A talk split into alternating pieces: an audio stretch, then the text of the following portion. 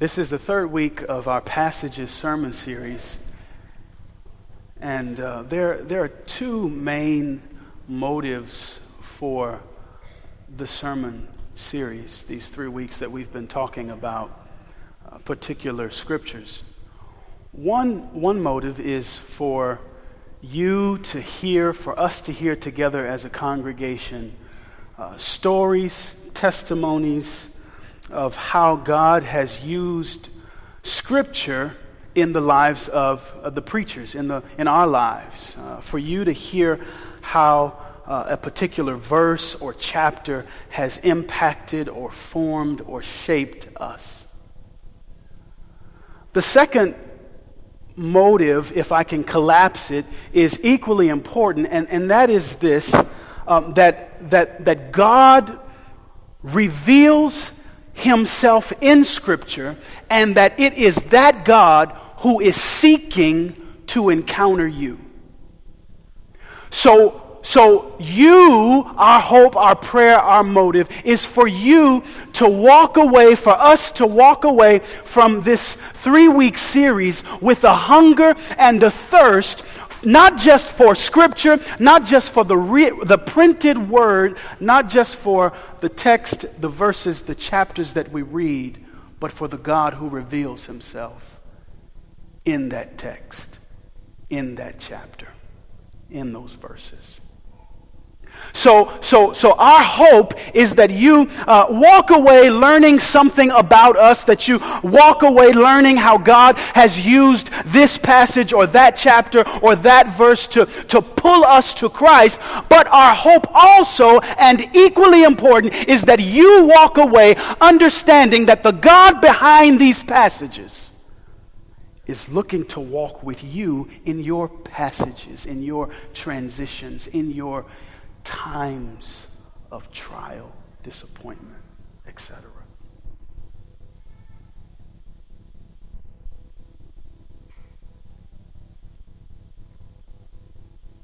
In preparing for uh, this morning's sermon, I had probably my hardest time. This was probably the the roughest one yet for me to get ready for, and all of my sermons at New Community have been pretty rough, I'll tell you. this was especially challenging for me. I talked to my wife, I talked to trusted friends. I talked to Pastor Peter, and, and, and, and I tried to prepare well. I wanted to, to ready myself for this particular sermon, and I want to tell you a little bit why so you know where I'm coming from. In my background, and not simply in the local church that I come from, but in, in my background, um, uh, I have been tutored and sort of uh, shaped by, uh, as have you, certain understandings. And, and when I think about preaching, uh, uh, preaching for me has certain responsibilities that come along with it.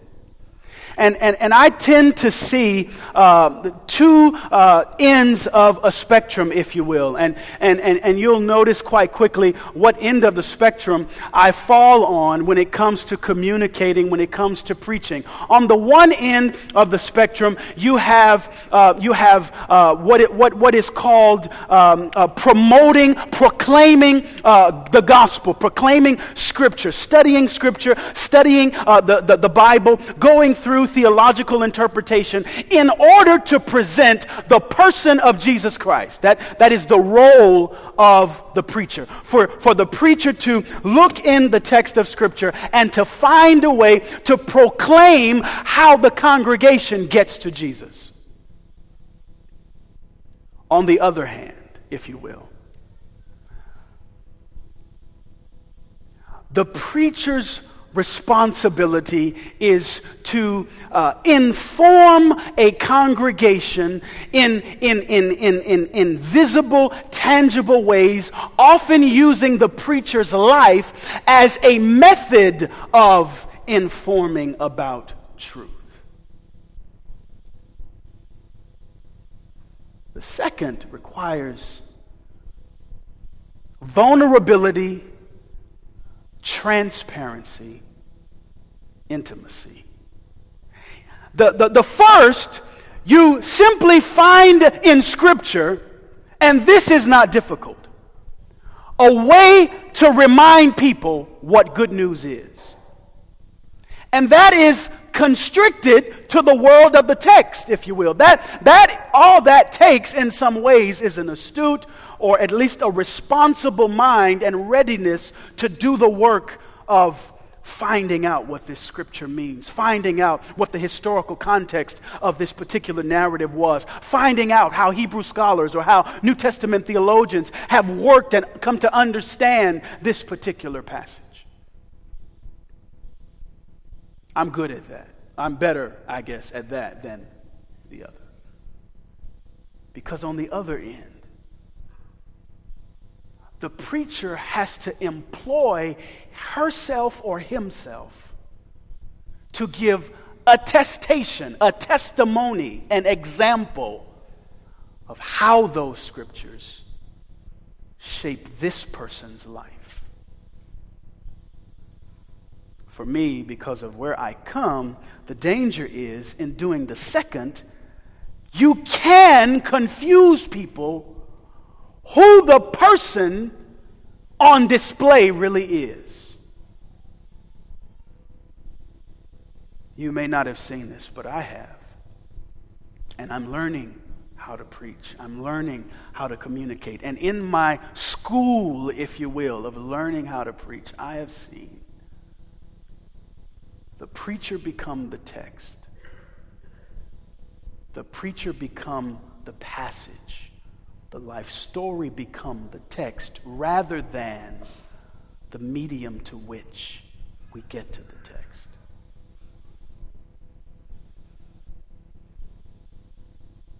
So it's hard for me because I want to be clear.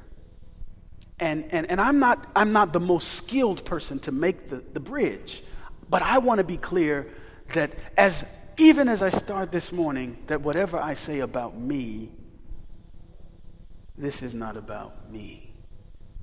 So I'll run in and out of my comfort zone when I preach. Does that make sense?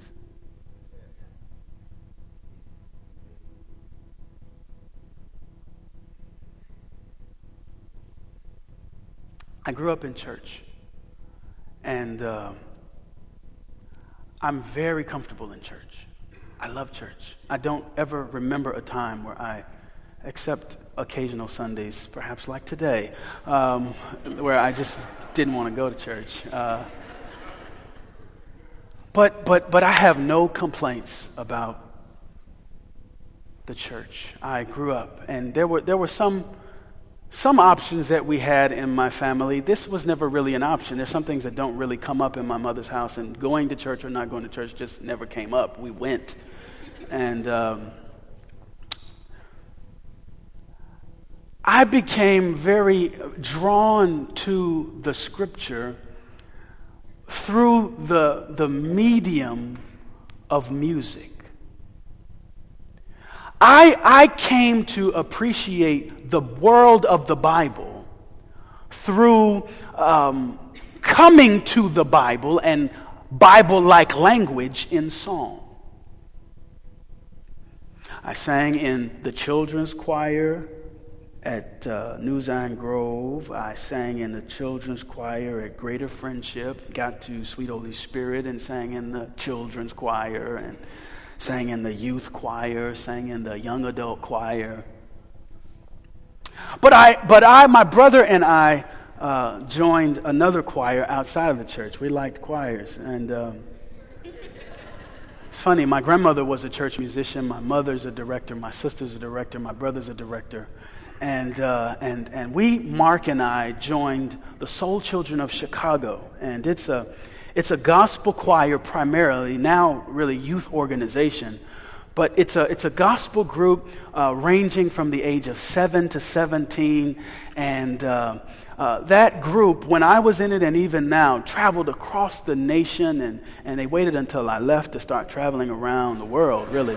Um, recording albums and singing, and uh, we sang spirituals, we sang classical, we sang um, just all kinds of stuff. And, and we would sing, whether we, were, whether we were at Pilgrim Baptist Church or whether we were at uh, the, in Oak Brook at the McDonald's uh, Corporation or at the Wendy's Corporation singing for their annual meeting, we would sing, and, and I came to love what we sang.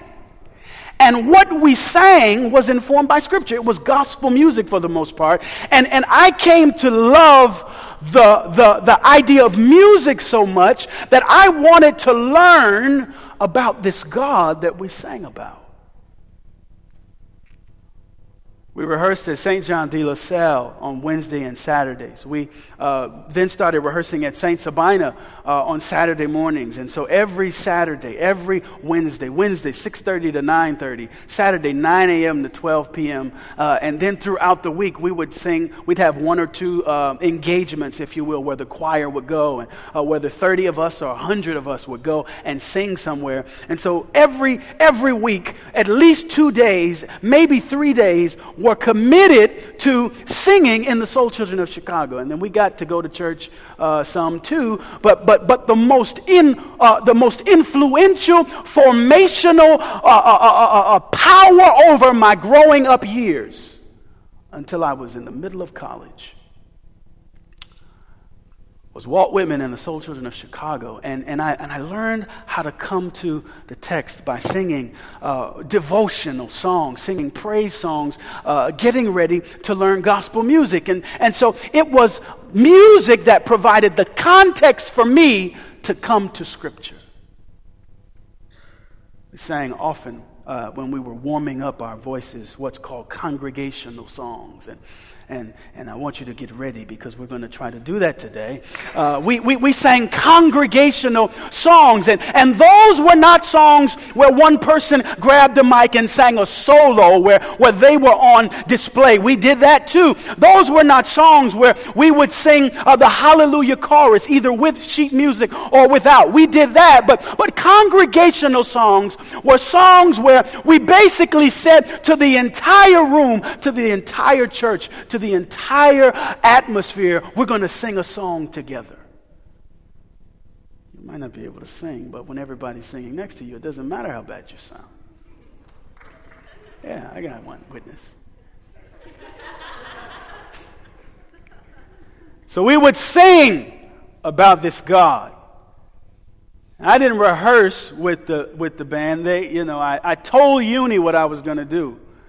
But there's no rehearsal. So this is, this is like for real. And I didn't get permission. So if we screw this up, boy. That's how it goes when you sing congregational songs.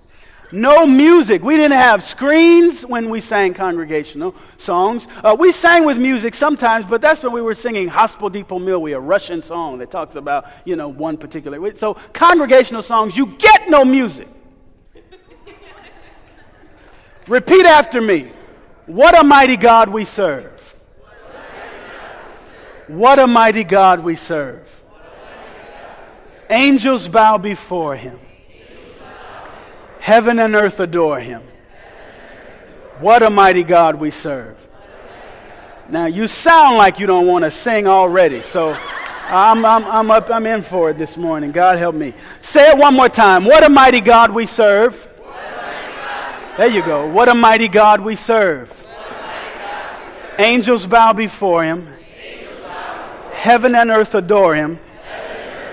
What a mighty God we serve.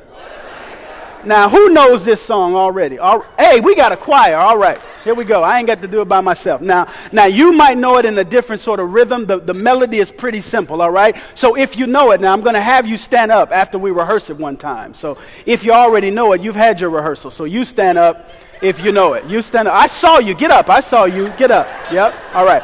All right, ready? We're going to sing this one or two times. What a mighty God we serve. That's it. What a mighty God we serve. Angels bow. Angels bow. Heaven and earth, heaven and earth adore him. What a mighty God we serve. You got a uni? Put a uni up. What a mighty God. Keys we serve. Turn the keys up, what a mighty God we serve. That's it, angels. Angels bow before him. Heaven and earth adore him. What a mighty God. Now say, How I love the God. How I love the God we serve. How I love the God. How I love the God we serve. Now you clap. Come on. Angels bow before him. Oh, heaven and earth adore him. How I love the God we serve. How I love the God we serve. How I love the God we serve. Oh, how I love the we serve. Angels bow. Angels bow before him. Heaven and earth adore him. How I the God we serve. Now don't move. The next song was Praise him, praise him, praise him in the morning, praise him in the noonday, praise him when the sun goes down. Say that. Praise him, praise him, praise him in the morning, praise him in the noonday, praise him when the sun goes down. How many people in the choir know that song? You know it? All right. Less people in the choir know that one. All right. All right. We got it. You, you know it, Uni? All right. Good. You want to sing with me? You want the mic?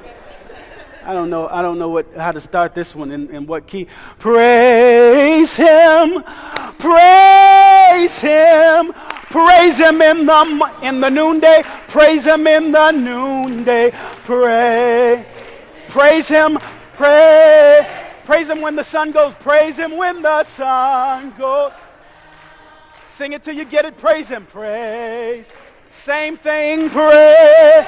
Praise Him in the morning, praise Him in the morning, praise Him in the noonday, praise Him, praise Him, praise Him when the sun.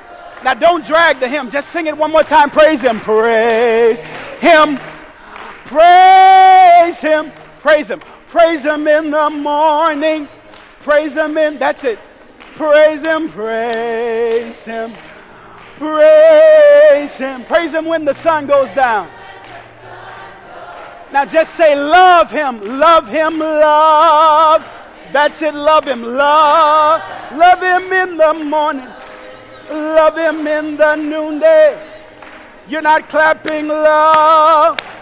Oh, love Him. One more time, one more time, last time. Say thank him. Everybody say thank. Clap. Thank him. Oh, thank him in the morning. Thank him in the noon. Hey, thank. Thank him. Thank him when the sun goes down. Now you clap. Hallelujah. Hallelujah. Woo! Who said y'all can't sing without words? I tell you, y'all sounded wonderful. Singing songs like that, moving and clapping like that, because I love music, made me want to read the Bible.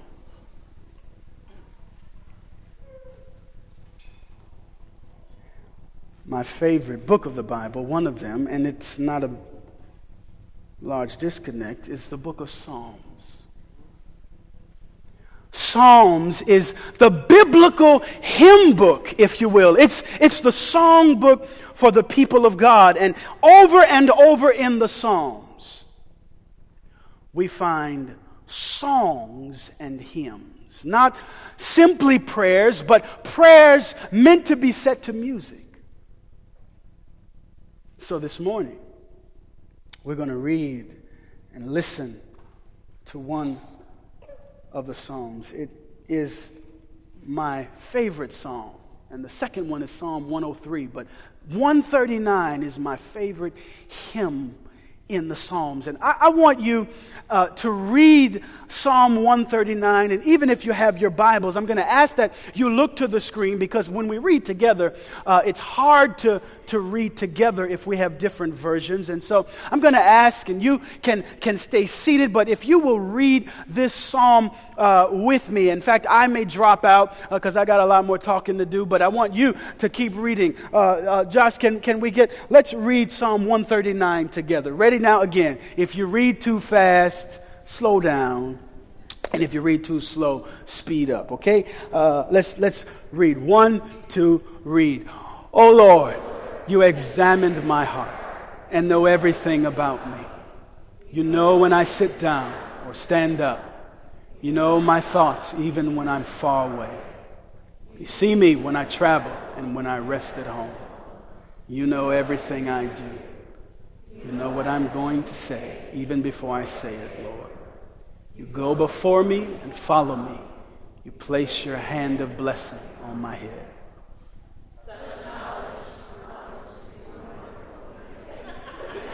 I'm sorry, uh, uh, that was me rewriting the Bible there. So, uh, yeah, I do that sometimes.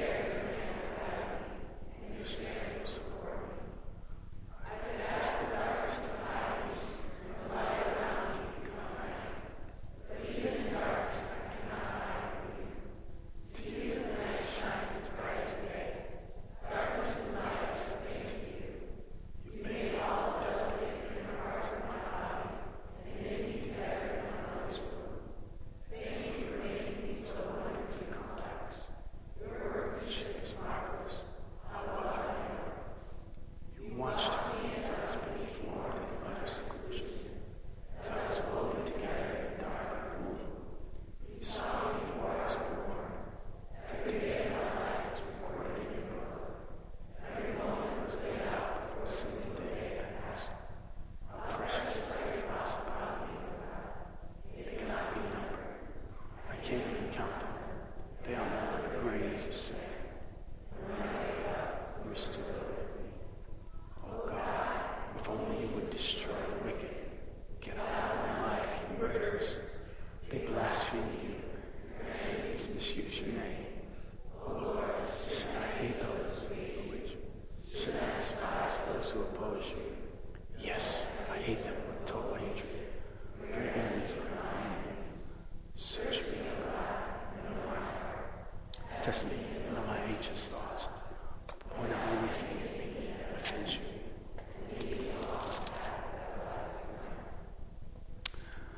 Word of God for the people of God. Thanks be to God.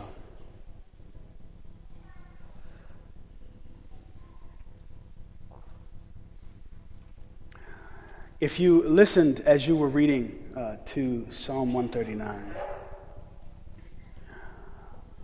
there, there were several words that were repeated, uh, in, especially in the first part of the psalm, and, and I want to I wanna go to that repetition David said over and over in this psalm, You know. You know.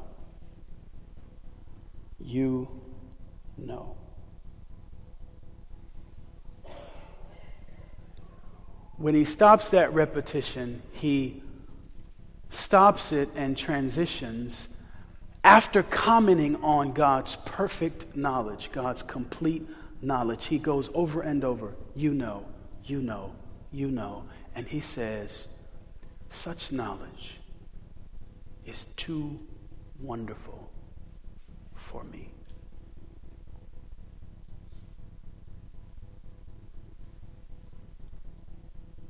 There is nothing that God doesn't know about you. God knows everything about me.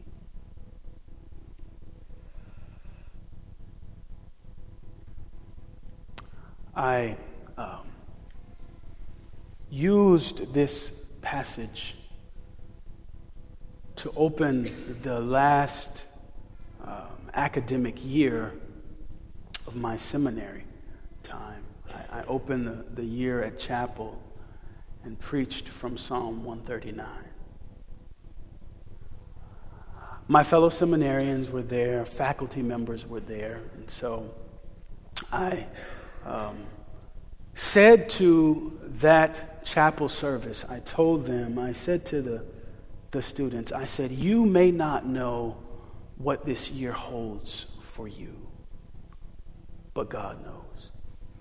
I told them, I said, you may not know what appointment you'll get. And, and Garrett is a United Methodist seminary, and they, they, uh, they are appointed by their bishops often. I said, you may not know where you'll be appointed when you get your Master of Divinity degree, but God knows. I told the professors there, I said, You may have uh, an article on your desk. You may be working on a book, and you don't know uh, who the, the uh, publisher will be. You don't know what press will accept you, offer you a contract. You may not know that, but God knows. I told them that. And, and that was at the opening of my last year at Garrett. I, I opened the chapel uh, with that message about God's complete knowledge, God's full knowledge, God's perfect knowledge. And, and, and interestingly, I closed the, the, the, the academic year at a similar chapel service, but the day after my graduation,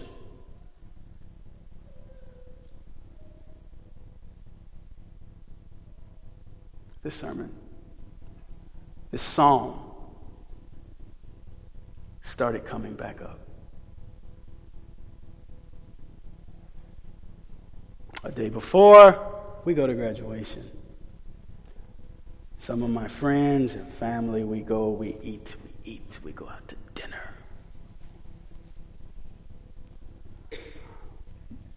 My mom goes home, leaves the food, leftovers. You know, we had much food, much food. Leaves the leftovers out on the table for too long and tries to eat it the next day. She gets sick. So I get a call from my brother uh, Mama's sick. We're going to the hospital. Now, you have to know that my mother has never been in the hospital, except, of course, for three childbirths.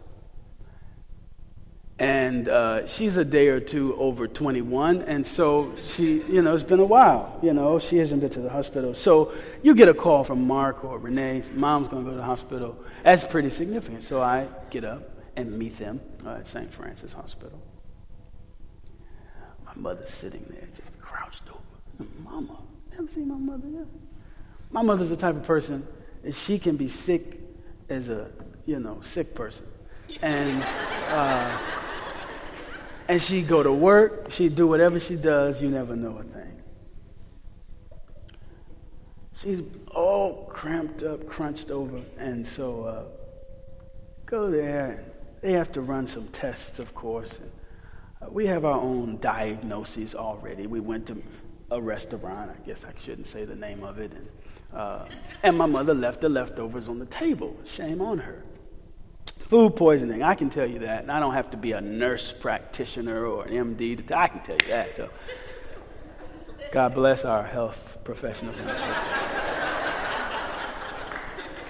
Vivian always tells me somebody has to save lives, and she's here today. Um, all these people around me who are accustomed to saving lives. And so they turn a 24 hour uh, supposedly 24 hour observation into, into seven days. They take a, a CAT scan, an MRI, all these other syllables and uh, acronyms that I don't know. And, uh, and so, of course, of course they, they take the scan. They say, well, it's going to take a day for the scan to come back. And so we're sitting there, and uh, uh, Dr. Deschman comes back. He's a, he's a surgeon who looks at the scans, and he says to us, he says, well, there's something on the the, the whatever this film is, this piece of paper that you have to put up on a light and look at. And, and he says, uh, he says I, am not sure what it is. And, you know, I'm silly. I want to say it's food poisoning. It's chicken, you know. Um,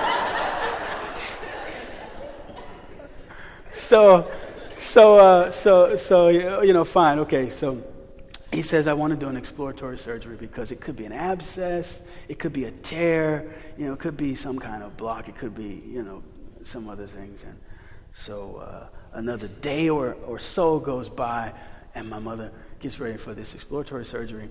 My sister, with her crazy self, uh, my mother sitting up, getting to go to go to the surgery, right? And my sister's fixing her hair like she's going on a date, you know.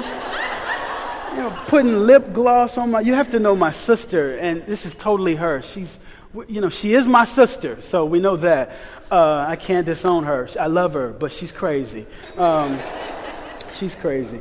So she lip gloss, mom, ponytail, all this stuff, and mom goes in for the surgery, uh, and and we're taking sort of shifts because we've been at the hospital, just kind of hanging out and sitting there. My brother's gone to get some lunch. Uh, I had already eaten, and so he's away. My sister and I are there when Dr. Deshman comes back. Sits, brings us in this room that I'm familiar with because I've been in this room before. I'm a preacher, I'm a minister, so I've been uh, in the hospital with folks, and uh, and I have, you know, there, there's, a, there's a manner that comes along with being alongside somebody who's ill or someone whose family member is ill. So I go into that mode. You know, I'm, I'm, I'm like, okay, uh, forgetting that I'm the son, not necessarily the minister. So I, Dr. Dutchman is here, my sister is here, and, uh, and we're sitting, and Dr. Dutchman says, it was cancer.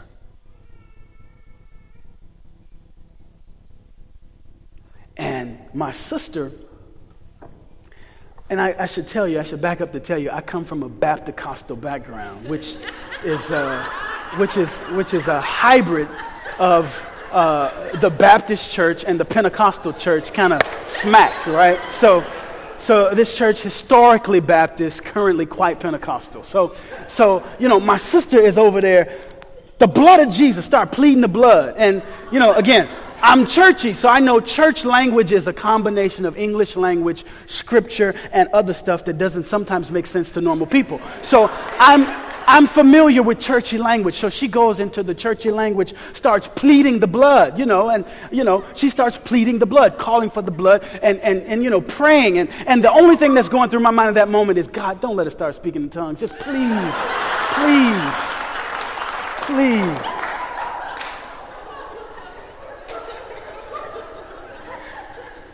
And, and poor Dr. Dutchman, he's a tiny thing, you know. And uh, he's sitting there between uh, me, you know, and I'm small, and my sister, who's who, God has caused her to increase right around that part. She, you know, that's all right. You know, hey, hey, hey. Watch it. Hey, that's hey. Anyway, I could go on a rant there, but. Uh, so, so he's sitting between all these hips and things, and, uh, and, and I, I probably have a little more hip than a little black, you know, black people anyway. So he's sitting between us. She pleading the blood, and I'm looking, and, uh, and he says, he says, I cut out what I could. It's in a small bowel. He starts talking about a carcinoid and, um, and you know, they're questions and they're answers. And there's some back and forth, some dialogue. And he's talking and he says um, to our questions, did what it could, and this is what you can expect. This is, you know, he's a surgeon. They know what they're doing, right? So he's talking, and, and um, my sister is, is, is, is, is, is shattered externally, and I'm, I'm cool, I'm collected. I'm generally that type of a person anyway, you know, not a whole lot is going to shake me, usually, for real. And so, so he goes away.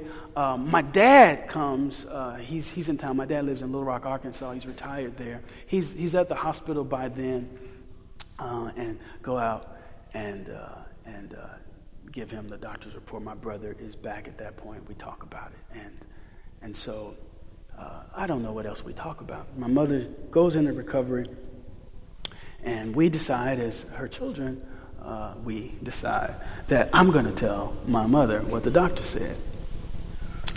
The next morning, before the doctor makes his rounds or whatever, it comes around. And, um, so my dad and I come back to St. Francis. And um, my dad is there, I'm standing there, and I'm sitting there, and it begins to come down on me. that my mother has a cancer in her body.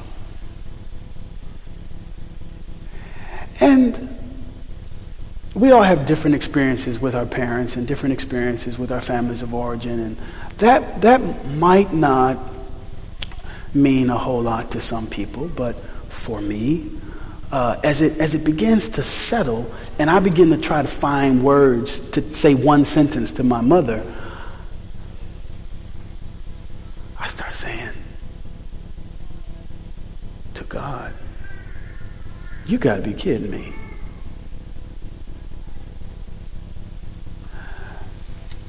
I have seen, seen people, you know, and tell you, I, I come out of this background. It's a woman in, in the church I came from who told me, and, and you can do with this what you want, who told me, they used to call me elder. We, you're ordained to the eldership, and they call you elder instead of reverend, instead of pastor. So elder Michael, you, the, when you prayed for me four years ago, I had liver cancer, and I don't have liver cancer anymore. A woman tells me that. And I'm looking at my mother, and I'm talking to God, and I'm saying, You got to be kidding. My mother wakes up. She says, What did they say? And I'm looking at my dad, you know, who ain't about to say nothing. He's just, you know. I said, Well, I said, um, I said whatever I said. And she said, Okay, they get it out. I'm looking, I'm like, you are not doing anything for my emotions right now, trying to be all quick. You know, so she, she, she that's just my mom. She, did they get it out? No, they got some of it. Some of it's still there. And she goes into what is, what is um, you know, her attitude about this, this, this condition, this health uh, state that she's in. And I walk away, and a day or so later, I started thinking about this song. I started thinking about the fact that I preached to a chapel of people and said to them, Hey, you don't know what's going to happen this year. But can I tell you, God knows. I look back on that sermon and I spit on my notes. I just, what?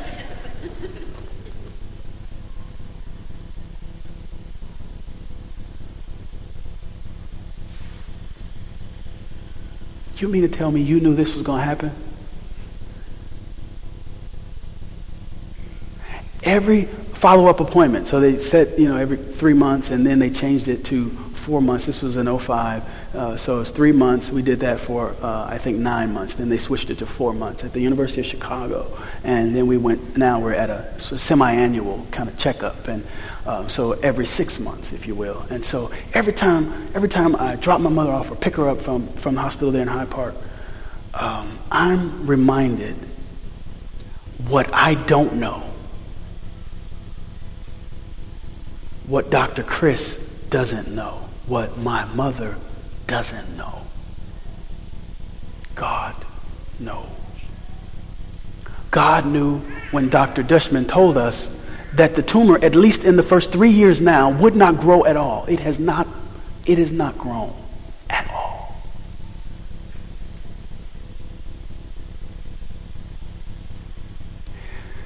And you'd think that make me pretty encouraged. I, am not exactly, I don't check in with my mother about this, you know, as much, but, but I'm, and I'm just talking about me and sort of my relationship to, to this particular, uh, to this particular instance. And I'm sitting and I'm saying, God, you know. And David, David starts talking about God knows. He says, you saw me before. You saw me before. And then he worships God. And then he switches in the psalm. It's time to quit already. How long did we sing? It's 11:15. Gosh. Um, he starts talking to God in the last part of, and, and, and, and one or two of you start laughing when we got to it. He starts talking to God about his enemies. And he, he says, How precious are your thoughts of me, O God. They cannot be numbered. I can't even count them. Oh God, they outnumber the grains of the sand. When I wake up, you are still with me. Oh God, if you would only destroy the wicked. Get out of my life, you murderers.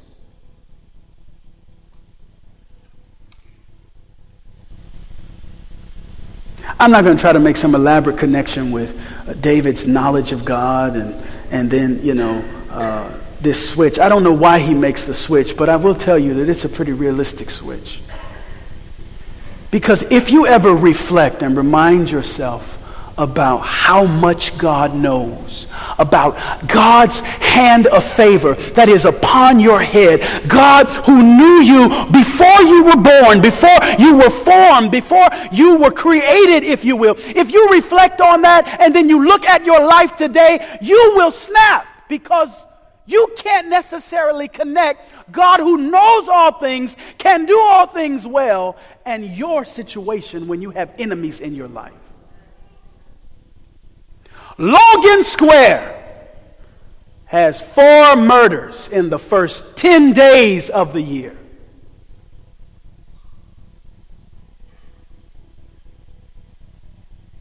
Did you know that? God, did you did you see that coming? Or would you just annihilate my enemy?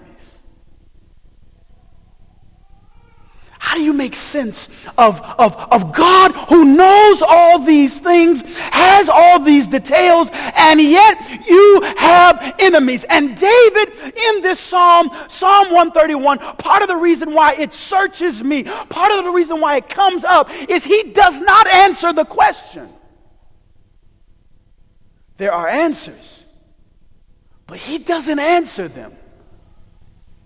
He doesn't try to answer all the questions. What he does, he does two things. He, he starts to wrestle with the quality and character of God, and then he worships. You hear him talking about how wonderful this is, how great and complex God's workmanship is, and he tries, he tries to do the work of thinking of God and responding of God well and rightly, which is worship.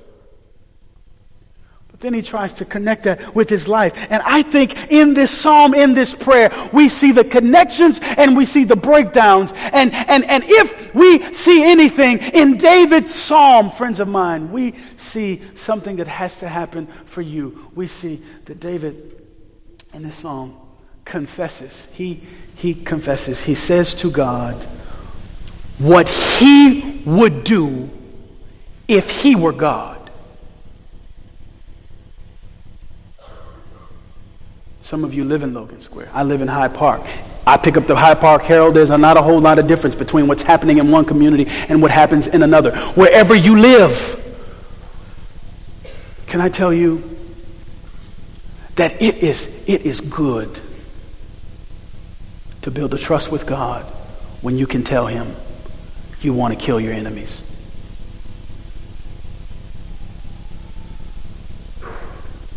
God, can I trust you enough can, can, can I be close enough with you to tell you what I really think?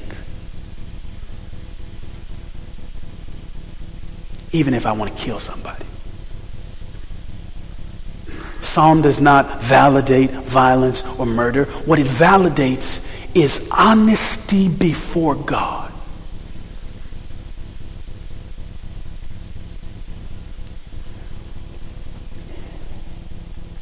I think about Dr. Martin Luther King Jr. His birthday is celebrated this week, and, and he, he uh, uh, eulogized four children who died in 1961. They didn't live in Logan Square. Obviously, they were in Alabama. But in his eulogy, he says something that I think we should hear. So I'm going to read an excerpt from his eulogy. He says something that I think, whether you live in Logan Square, Humboldt Park, Hyde Park, Wicker Park, any other park, uh, you can connect with. He says, and I'll be quoting from his eulogy for these martyr children. These children, unoffending, innocent, and beautiful, were the victims of one of the most vicious, heinous crimes ever perpetrated against humanity. Yet they died nobly. They are the martyred heroines of a holy crusade for freedom and human dignity. So they have something to say to us in their death. They have something to say to every minister of the gospel who has remained silent behind the safe security of stained glass windows. They have something to say to every politician who has fed his constituents the stale bread of hatred and the spoiled meat of racism. They have something to say to a federal government that is compromised with the undemocratic practices of Southern Dixiecrats and the blatant hypocrisy of right right wing Northern Republicans. They have something to say to every Negro who passively accepts the evil system of segregation and stands on the sidelines in the midst of a mighty struggle for justice. They say to each of us, black and white alike, that we must substitute courage for caution. They say to us that we must be concerned not merely with who murdered them, but about the system the way of life and the philosophy which produced the murderers. Their death says to us that we must work passionately and unrelentingly to make the American dream a reality so they did not die in vain. God still has a way of wringing good out of evil.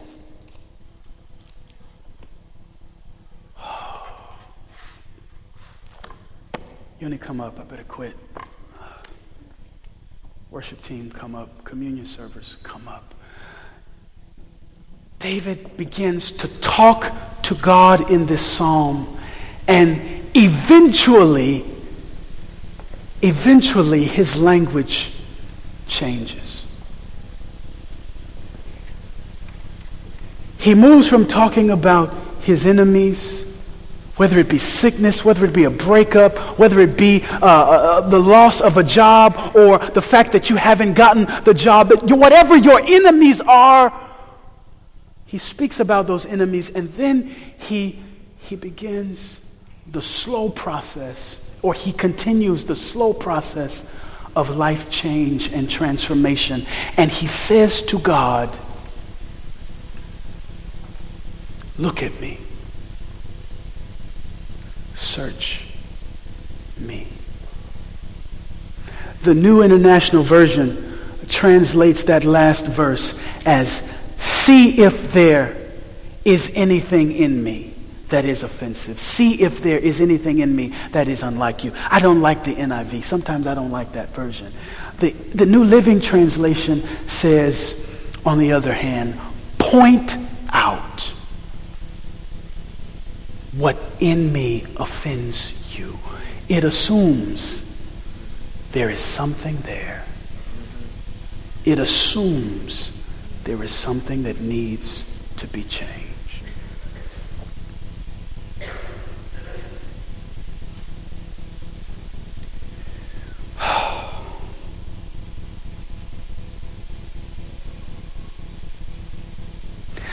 Some of you may be praying the first part of Psalm 131 today. You, you may be saying, God, you knew me when I wasn't even formed.